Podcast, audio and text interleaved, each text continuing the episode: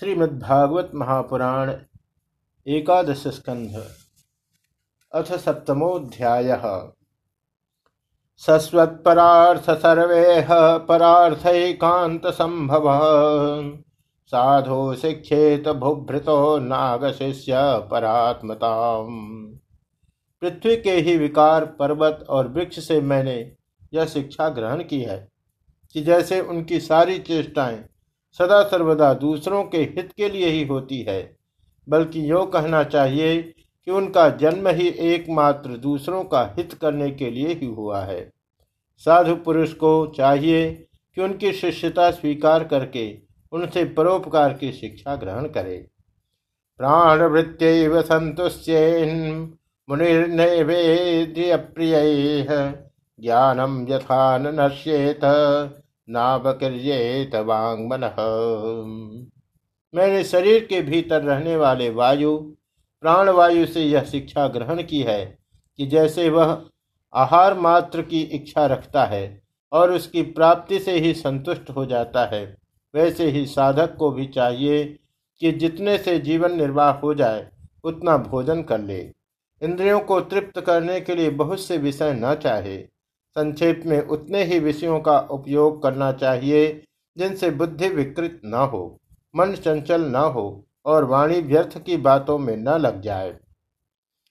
विषय स्वाभिसंयोगी नाना धर्मेश सर्वतः गुण दोष व्यपेतात्मा न विसर्जेत वायुवत। शरीर के बाहर रहने वाले वायु से मैंने यह सीखा है कि जैसे वायु को अनेक स्थानों में जाना पड़ता है, परंतु वह कहीं भी आसक्त नहीं होता, किसी का भी गुण दोष नहीं अपनाता। वैसे ही साधक पुरुष भी आवश्यकता होने पर विभिन्न प्रकार के धर्म और स्वभाव वाले विषयों में जाए, परंतु अपने लक्ष्य पर स्थित रहे। किसी के गुण या दोष की ओर झुक न जाए, किसी से आसक्ति या द्वेष न कर बैठे। पार्थिवेष्विह देवेशु प्रविष्टस्तद्गुणाश्रयः गुणैर्न युज्यते योगी गंधैर्वायुरिवात्मधि गंध वायु का गुण नहीं, पृथ्वी का गुण है, परंतु वायु को गंध का वहन करना पड़ता है। ऐसा करने पर भी वायु शुद्ध ही रहता है। गंध से उसका संपर्क नहीं होता। वैसे ही साधक का जब तक इस पार्थिव शरीर से संबंध है, तब तक उसे उसकी व्याधि, पीड़ा और भूख प्यास आदि का भी वहन करना पड़ता है। परंतु अपने को शरीर नहीं, आत्मा के रूप में देखने वाला साधक शरीर और उसके गुणों का आश्रय होने पर भी उनसे सर्वथा निर्लिप्त रहता है। अंतर्हित स्थिर जंगमेशु ब्रह्मात्म भावे समन्वय व्याप्तव्याभ्यवच्छेद असंगमात्मनो मुनिर्नभस्त्वं विततस्य भावयेत। राजन, जितने भी घट, मठ आदि पदार्थ हैं, वे चाहे चल हो या अचल, उनके कारण भिन्न भिन्न प्रतीत होने पर भी वास्तव में आकाश एक और अपरिच्छिन्न अखंड ही है। वैसे ही चर अचर जितने भी सूक्ष्म स्थूल शरीर है, उनमें आत्मा रूप से सर्वत्र स्थित होने के कारण ब्रह्म सभी में है। साधक को चाहिए कि सूत के मनियों में व्याप्त सूत के समान आत्मा को अखंड और असंग रूप से देखे। वह इतना विस्तृत है कि उसकी तुलना कुछ कुछ आकाश से ही की जा सकती है। इसलिए साधक को आत्मा की आकाश रूपता की भावना करनी चाहिए। तेजो बन्नमये भावैः मोघाद्यै वायुनेरितैः न स्पृश्यत, न स्पृश्यते पुमान। आग लगती है, पानी बरसता है, अन्न आदि पैदा होते और नष्ट होते हैं। वायु की प्रेरणा से बादल आदि आते और चले जाते हैं। यह सब होने पर भी आकाश अछूता रहता है। आकाश की दृष्टि से यह सब कुछ है ही नहीं। इसी प्रकार भूत, वर्तमान और भविष्य के चक्कर में न जाने किन किन नाम रूपों की सृष्टि और प्रलय होते हैं, परंतु आत्मा के साथ उनका कोई संस्पर्श नहीं है। स्वच्छ प्रकृत स्निग्धो माधुर्यस्तीर्थ भूनृणाम मुनि पुनाद्यपाम मित्रम अक्षोपस्पर्श कीर्तन जिस प्रकार जल स्वभाव से ही स्वच्छ, चिकना, मधुर और पवित्र करने वाला होता है, तथा गंगा आदि तीर्थों के दर्शन, स्पर्श और नामोच्चारण से भी लोग पवित्र हो जाते हैं। वैसे ही साधक को भी स्वभाव से ही शुद्ध, स्निग्ध, मधुरभाषी और लोक पावन होना चाहिए। जल से शिक्षा ग्रहण करने वाला अपने दर्शन, स्पर्श और नामोच्चारण से लोगों को पवित्र कर देता है। तेजस्वी तपसा दीप्तो दुर्धर्षोदर भाजन।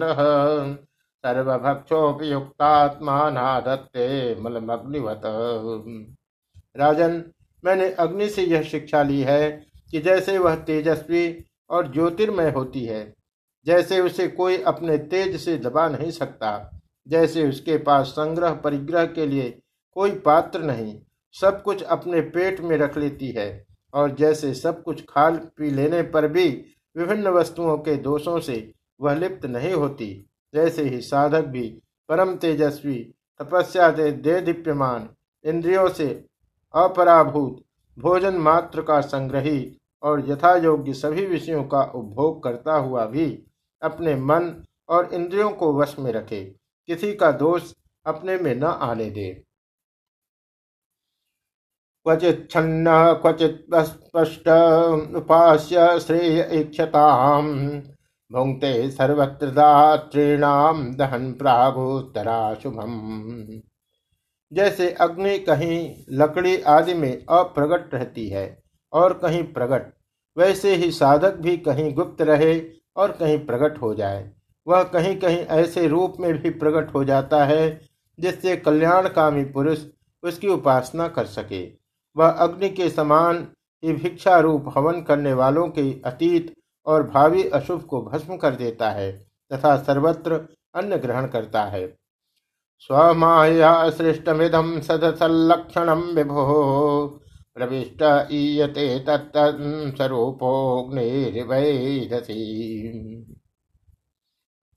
साधक पुरुष को इसका विचार करना चाहिए कि जैसे अग्नि लंबी चौड़ी टेढ़ी सीधी लकड़ियों में रहकर उनके समान ही सीधी टेढ़ी या लंबी चौड़ी दिखाई पड़ती है। वास्तव में वह वैसी है नहीं, वैसे ही सर्वव्यापक आत्मा भी अपनी माया से रचे हुए कार्य कारण रूप जगत में व्याप्त होने के कारण उन उन वस्तुओं के नाम रूप से कोई संबंध न होने पर भी उनके रूप में प्रतीत होने लगता है। विसर्गाद्या श्मशानान्था भावादेहस्य नात्मन। कलानामिव चंद्रस्य काले मैंने चंद्रमा से यह शिक्षा ग्रहण की है कि यद्यपि जिसकी गति नहीं जानी जा सकती, उस काल के प्रभाव से चंद्रमा की कलाएँ घटती बढ़ती रहती हैं। तथापि चंद्रमा तो चंद्रमा ही है। वह न घटता है और न बढ़ता ही है। वैसे ही जन्म से लेकर मृत्यु पर्यंत जितनी भी अवस्थाएँ हैं, सब शरीर की है। आत्मा से उनका कोई भी संबंध नहीं है।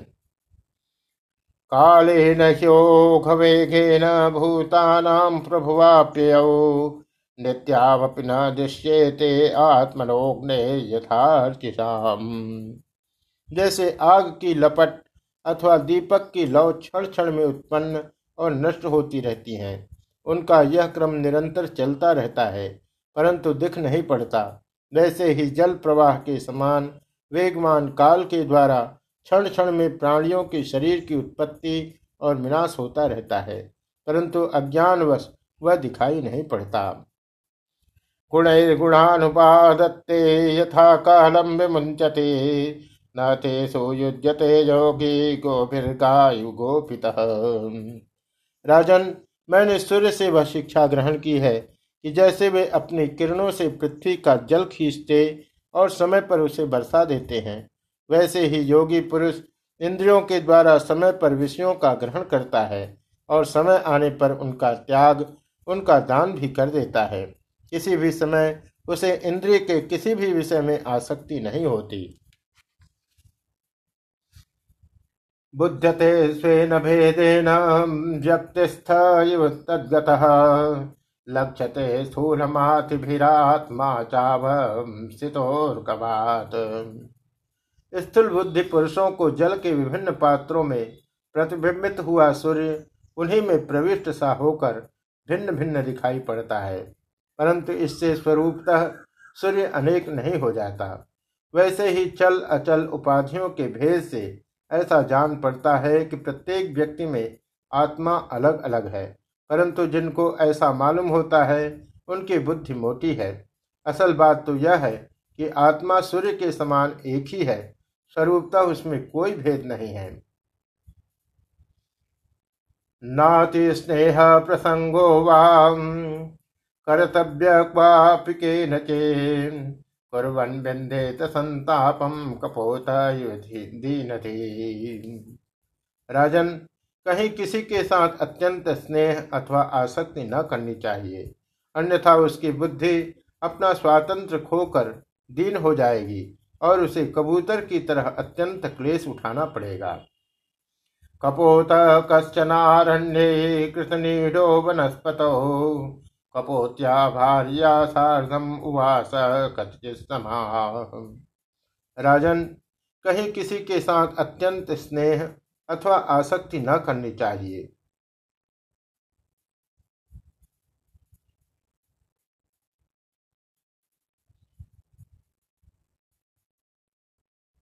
अन्यथा उसकी बुद्धि अपना स्वातंत्र खोकर दीन हो जाएगी और उसे कबूतर की तरह अत्यंत क्लेश उठाना पड़ेगा।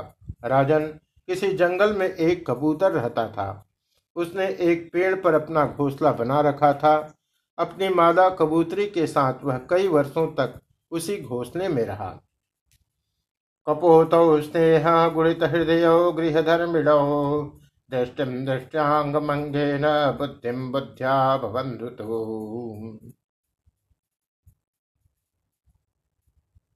उस कबूतर के जोड़े के हृदय में निरंतर एक दूसरे के प्रति स्नेह की वृद्धि होती जाती थी। वे गृहस्थ धर्म में इतने आसक्त हो गए थे कि उन्होंने एक दूसरे की दृष्टि से दृष्टि, अंग से अंग और बुद्धि से बुद्धि को बाँध रखा था। सयासनाटना स्थाना वार्था मिथुने भूय विश्रब्धो चेरतुर्वनराजसो उनका एक दूसरे पर इतना विश्वास हो गया था कि वे निशंक होकर वहाँ की वृक्षावली में एक साथ सोते, बैठते, घूमते, फिरते, ठहरते, बातचीत करते, खेलते और खाते पीते थे। यम यम वांछति साराजन तर्पयंत्यनुकंपिता तम तम समनयत कामम किच्छेनाप्य जितेन्द्रिय। राजन कबूतरी पर कबूतर का इतना प्रेम था कि वह जो कुछ चाहती कबूतर बड़े से बड़ा कष्ट उठाकर उसकी कामना पूर्ण करता। वह कबूतरी भी अपने कामुक पति की कामनाएँ पूर्ण करती। कपोते प्रथमो गर्भम गृहणति काल आगते, अन्नानि सुसुवे नीडे स्वपत्यो सन्निधौ सती। समय आने पर कबूतरी को पहला गर्भ रहा। उसने अपने पति के पास ही घोंसले में अंडे दिए। ते सुखाले प्रजायंत रचिता वयवाहरे सत्य भे दुर्विभाव्या कोमलांग तनु, तनुरूपा। भगवान की अचिंत्य शक्ति से समय आने पर वे अंडे फूट गए और उनमें से हाथ पैर वाले बच्चे निकल आए। उनका एक एक अंग और रोए अत्यंत कोमल थे। प्रजाः पुपुसतु स्मृतौ दम्पते पुत्रवत्सलौ शृण्वन्तौ कुजितं तासां निवृत्तौ कलभाषितैः अब उन कबूतर कबूतरी की आँखें अपने बच्चों पर लग गई। वे बड़े प्रेम और आनंद से अपने बच्चों का पालन, लालन, ताड़ प्यार करते और उनकी मीठी बोली, उनकी गुटर गु सुन सुनकर आनंद मग्न हो जाते। तासां पतत्रैः सुस्पर्शैः कूजितैर्मुग्धचेष्टितैः प्रत्युद्गमैरधीनानां पितरो मुदमापतुः बच्चे तो सदा सर्वदा प्रसन्न रहते ही हैं। वे जब अपने सुकुमार पंखों से माँ बाप का स्पर्श करते, कूजते भोली भाली चेष्टाएँ करते और फुदक फुदक कर अपने माँ बाप के पास दौड़ आते, तब कबूतर, कबूतरी आनंद मग्न हो जाते। स्नेहानुबद्ध हृदया वन्योन्यम विष्णु माया विमोहित दीन धियो शसुन्न पुपसुतु प्रजा। राजन, सच पूछो तो वे कबूतर, कबूतरी भगवान की माया से मोहित हो रहे थे।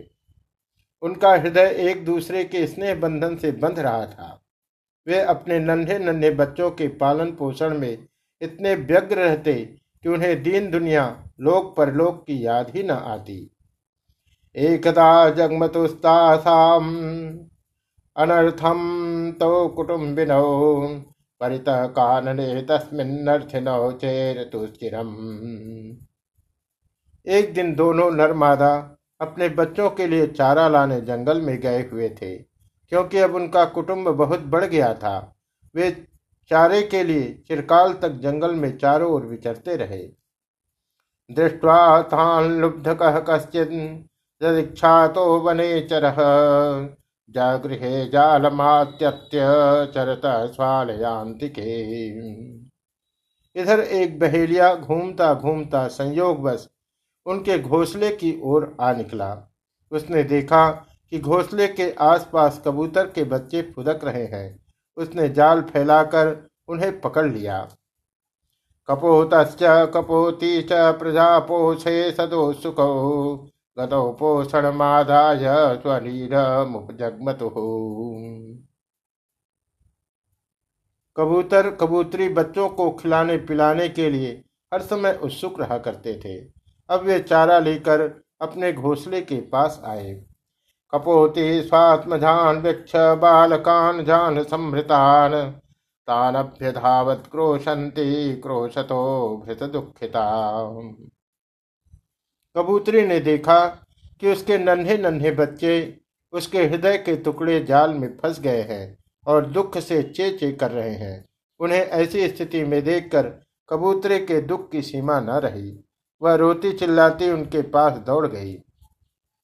सास कृष्णेह गुणिता दीन चित्ता जमाया। स्वयं चाबध्यत शिचा बद्धाना पश्यंत भगवान की माया से उनका चित्त अत्यंत दीन दुखी हो रहा था। वह उमड़ते हुए स्नेह की रस्सी से जकड़ी हुई थी। अपने बच्चे को जाल में फंसा देखकर उसे अपने शरीर की भी सुध बुध न रही और वह स्वयं ही जाकर जाल में फंस गई।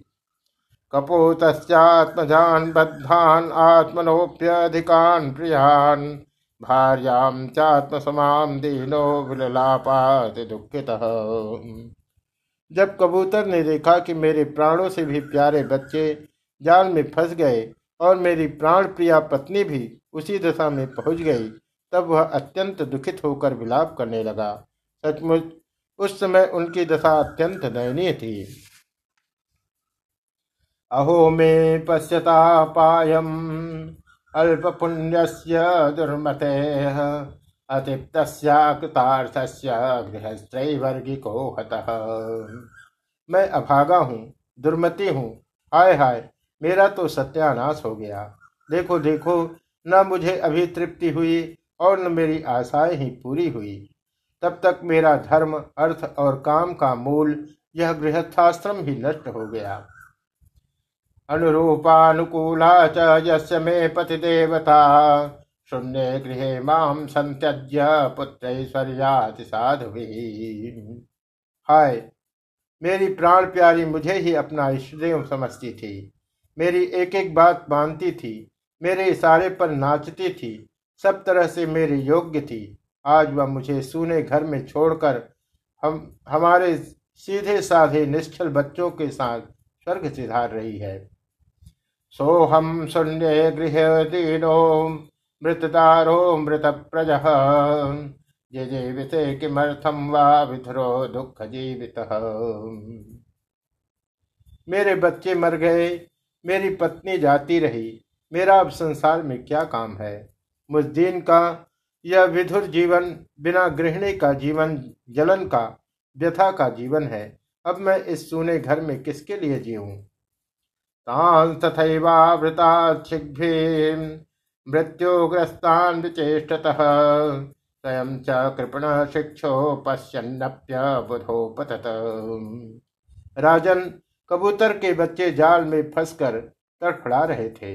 स्पष्ट दिख रहा था कि वे मौत के पंजे में है, परंतु वह मूर्ख कबूतर यह सब देखते हुए भी इतना दीन हो रहा था कि स्वयं जानबूझकर जाल में कूद पड़ा। तम लब्ध्वा लुब्धक क्रूर कपोतम गृह मेधिनम कपोतकान कपोतिम च सिद्धार्थ प्रयो गृहम।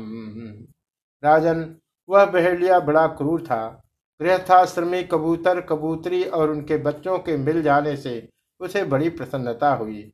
उसने समझा, मेरा काम बन गया और वह उन्हें लेकर चलता बना। एवं कुटुम्ब शांतात्मा द्वंदाराम पतत्रिवत उष्णन कुटुम्बम कृपण सारबंधो वसीरती जो कुटुंबी है, विषयों और लोगों के संग साथ में ही जिसे सुख मिलता है, एवं अपने कुटुंब के भरण पोषण में ही जो सारी सुध बुध खो बैठता है, उसे कभी शांति नहीं मिल सकती। वह उसी कबूतर के समान अपने कुटुंब के साथ कष्ट पाता है। यह प्राप्त मानुषम लोकम मुक्ति द्वारम अपावृतम। गृहेशु खगवत सक्त तमारूढ़ विदुहो यह मनुष्य शरीर मुक्ति का खुला हुआ द्वार है। इसे पाकर भी जो कबूतर की तरह अपनी घर गृहस्थी में ही फैला फैसा फंसा हुआ है, वह बहुत ऊँचे तक चढ़कर गिर रहा है। शास्त्र की भाषा में वह आरूढ़ च्युत है। इति श्रीमद्भागवते महापुराणे पारमहंस्याम सहितायाम एकादशस्कन्धे स्कंधे सप्तमोध्याय